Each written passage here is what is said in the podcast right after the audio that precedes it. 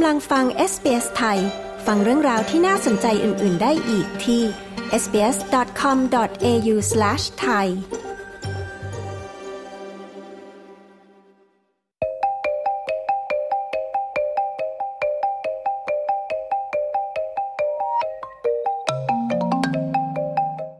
ข่าวสายตรงจากเมืองไทยประจำวันจันทร์ที่ 6 พฤศจิกายน พุทธศักราช 2566 ความคืบหน้าช่วยเหลือคนไทยจากอิสราเอล คนไทยที่ติดอยู่ที่พมา่า และความคืบหน้าการทำงานของรัฐบาล 2 เดือนแรก คุณยศวัตรพงษ์ประพาสผู้สื่อข่าวของ SBS ประจำประเทศไทย มีรายละเอียดค่ะ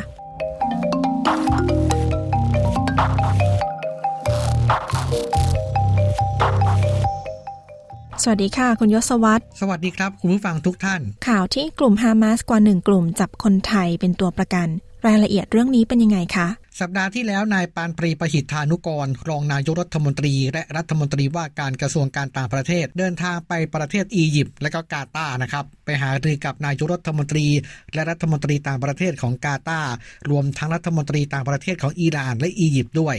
นายปานปรีบอกว่าจากการหารือทำให้ได้รับทราบว่ากลุ่มฮามาสที่จับตัวประกันคนไทยไป ไม่ได้มีแค่กลุ่มเดียว มี 2 กลุ่มขึ้นไป แต่ว่าไม่แน่ใจนะครับว่ามีกี่กลุ่มทำให้ต้องเจราจากับกลุ่มฮามาสอื่นด้วย ในการให้ช่วยปล่อยคนไทย อย่างไรก็ตามจากผลการหารือกับทั้ง 3 ชาตินั้น ก็ด้วยจากว่าเนื่องขนาดเนื่องจากขณะนี้อยู่ในช่วงของการสู้รบ ทั้ง 3 ชาติก็อยากให้ประเทศไทย สนับสนุนการหยุดยิงโดยเร็ว ซึ่งหากหยุดยิงโดยเร็วโอกาสที่จะปล่อยตัวประกันเร็วยิ่งขึ้นก็มีมากขึ้น ทั้งนี้ทั้ง 3 ประเทศยินดีให้ความช่วยเหลือ และรับปากจะพยายามประสานการให้ความช่วยเหลือในการปล่อยตัวประกันคนไทยโดยเร็วที่สุด โดยทางกาตาร์เชื่อว่าคนไทยจะได้รับการปล่อยตัวเป็นกลุ่มแรกนายปานปรีกล่าวด้วยว่าหากมีการปล่อยตัวคนไทย ก็อาจจะปล่อยตัวออกมาทางชายแดนตราฟา ซึ่งเป็นจุดผ่านแดนประเทศอียิปต์กับกาซาจึงได้ขออนุญาตทางรัฐมนตรีต่างประเทศของอียิปต์ขอให้เจ้าหน้าที่ฝ่ายไทยสามารถเดินทางไปรับตัวประกันคนไทย จากจุดชายแดนตราฟาประเทศอียิปต์ได้ทันที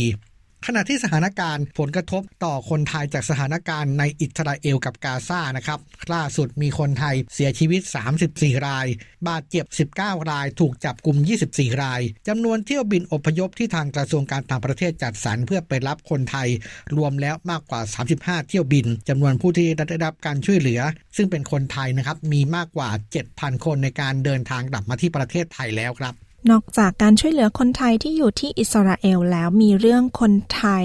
162 คนที่ติดอยู่ที่การสู้รบที่เมืองเล่ากายในพม่า เรื่องนี้มีรายละเอียดยังไงบ้างคะ เมื่อปลายสัปดาห์ที่ผ่านมาครับมีการสู้รบระหว่างชนกลุ่มน้อยกับทหารเมียนมาในพื้นที่เมืองเล่าก่ายทางตอนเหนือของเมียนมา ซึ่งอยู่ติดกับจีน มีคนไทยประมาณ 162 คนติดอยู่ในพื้นที่ไม่สามารถออกมาได้ ล่าสุดทั้งหมดอยู่ในพื้นที่ปลอดภัย โดยอยู่ในความดูแลของทหารเมียนมา รัฐมนตรีต่างประเทศของไทยนายปานปรีพหิทธนุกร บอกว่าได้ประสานกับทางเอกอัครราชทูตไทยณกรุงย่างกุ้งประเทศเมียนมา เอกอัครราชทูตไทยประจำกรุงปักกิ่งประเทศจีน รวมถึงกองสุลใหญ่ประจำนครคุนหมิงเพื่อที่จะประสานกับรัฐบาลเมียนมา เพื่อให้คนไทยทั้งหมดสามารถกลับมาประเทศไทยได้ปลอดภัย แต่เวลานี้รัฐบาลเมียนมายังไม่อนุญาตในการเดินทางเพราะเกรงจะเกิดอันตราย แต่เชื่อว่าเมื่อเหตุการณ์สงบแล้วคนไทยทั้งหมดที่ประสงค์จะกลับไทยก็สามารถเดินทางกลับทางเส้นทางออกไปทางประเทศจีน ซึ่งได้ประสานไว้เรียบร้อยแล้ว ผู้สื่อข่าวถามว่าทราบหรือไม่คนไทยที่อาศัยอยู่ในบริเวณพื้นที่ดังกล่าวประกอบอาชีพอะไร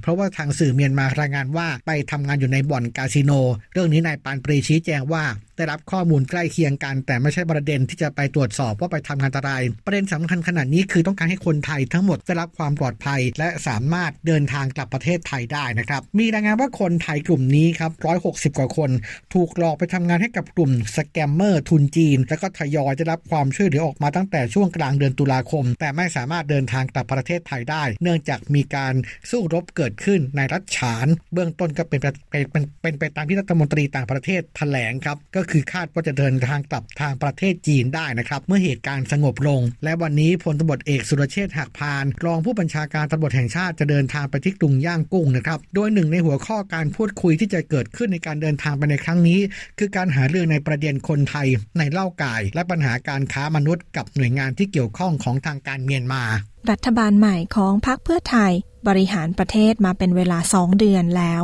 ความคืบหน้าเรื่องนโยบายที่เคยหาเสียงไว้ มีความคืบหน้าเป็นยังไงบ้างคะสำหรับนโยบายที่พักเพื่อไทยหาเสียงไว้ก่อนจะเป็นรัฐบาลครับก็มีหลายเรื่องเรื่องที่สำคัญคือเรื่องของนโยบายการแจกเงินดิจิทัลวันเล็ต10,000บาท ซึ่งเงื่อนไขเดิมที่หาเสียงไว้คือจะแจกให้กับประชาชนทุกคนที่มีอายุ 16 ปีขึ้นไป ในภายหลังก็มีการปรับเปลี่ยนนะครับด้วยเงื่อนไขเรื่องของงบประมาณ จึงอาจจะมีการใช้เกณฑ์เงินเดือนเป็นตัววัด และอาจจะไปแจกเงินนะครับในช่วงกันยายนของปีหน้า แต่ว่าทุกอย่างยังไม่ชัดเจนครับ ซึ่งนายกรัฐมนตรีนายเศรษฐาทวีสินให้สัมภาษณ์เรื่องนี้บอกว่าวันที่ 10 พฤศจิกายนนี้จะมีความชัดเจนแน่นอน ทั้งเรื่องของรายละเอียดของโครงการขั้นตอนไทม์ไลน์กฎกติกาที่ชัดเจน โดยนายกจะแถลงด้วยตนเองนะครับและเมื่อวานนี้ทางศูนย์สำรวจความคิดเห็นนิดาโพเปิดเผยผลสำรวจความคิดเห็นของประชาชนที่มีอายุ 18 ปีขึ้นไปทั่วประเทศกว่า 1,300 หน่วยตัวอย่าง เรื่องหลักเกณฑ์การแจกเงินดิจิทัลวอลเล็ตพบว่าร้อยละ50.08 เห็นว่าควรจะจ่ายให้กับทุกกลุ่ม โดยไม่ต้องมีเกณฑ์เงินเดือน หรือเงินฝากในบัญชีมาเป็นข้อจำกัดกรองลงมาร้อยละ 26.64 เห็นว่าควรจ่ายเฉพาะกลุ่มผู้มีรายได้น้อยที่มีบัตรสวัสดิการแห่งรัฐ และร้อยละ 14. 66นะครับระบุว่าควรที่จะตัดสิทธิ์ผู้ที่มีรายได้เกินเดือนละ 50,000 บาท ส่วนนโยบายอีกเรื่องหนึ่งนะครับ เรื่องของการปรับลดราคาพลังงานน้ำมันไฟฟ้าก๊าซซึ่งเป็นหนึ่งในนโยบายเร่งด่วนของพรรคเพื่อไทย เพื่อบรรเทาความเดือดร้อน แบ่งเบาภาระค่าครองชีพของประชาชน ขณะนี้มีการปรับลดค่าไฟกับค่าน้ำมันลงแล้ว แล้วก็อาจจะปรับลดลงอีกในส่วนของค่าน้ำมัน อีกเรื่องที่สำคัญคือการพักหนี้เกษตรกร 3 ปี ปล่อยกู้รายละ1 0 0 0 0แสนมีเกษตรกรเป้าหมายที่ได้รับผลกระทบได้รับผลประโยชน์นะครับก็คือประมาณ2ล้าน6แสน9หมื่นรายด้วยกันที่จะได้รับผลประโยชน์ในส่วนนี้ที่จะได้รับการพักหนี้นะครับซึ่งจะเป็นการพักชำระทั้งเงินต้นและก็ดอกเบี้ยด้วย อีกเรื่องที่เป็นนโยบายหาเสียงของพรรคเพื่อไทย คือราคารถไฟฟ้า 20 บาทตลอดสาย ขณะนี้รัฐทำการปรับราคารถไฟฟ้า 20 บาทตลอดสาย เฉพาะบางเส้นทางเท่านั้น แล้วก็ทดลองแค่ 1 ปีก่อนนะครับ แล้วก็ล่าสุดนายกรัฐมนตรีสั่งศึกษาเรื่องของการขึ้นเงินเดือนข้าราชการ ให้รายงานต่อที่ประชุม คณะรัฐมนตรีภายในเดือนนี้ ส่วนการปรับขึ้นค่าแรงขั้นต่ำอัตราใหม่ที่หาเสียงไว้คือ 400 บาท จะมีการประกาศค่าแรงอัตราใหม่เดือนธันวาคม เพื่อให้มีผล 1 มกราคมปีหน้า นายพิพัฒน์รัชกิจประการ รัฐมนตรีว่าการกระทรวงแรงงานระบุว่า การจะปรับอัตราค่าแรง 400 บาททั่วประเทศนั้นเป็นไปไม่ได้แน่นอน แต่ว่าจะขึ้นเป็นรายจังหวัดไม่ได้เท่ากันทั้งหมดยศวัตรพงประพาสรายงานข่าวสำหรับ SBS ไทยจากกรุงเทพมหานคร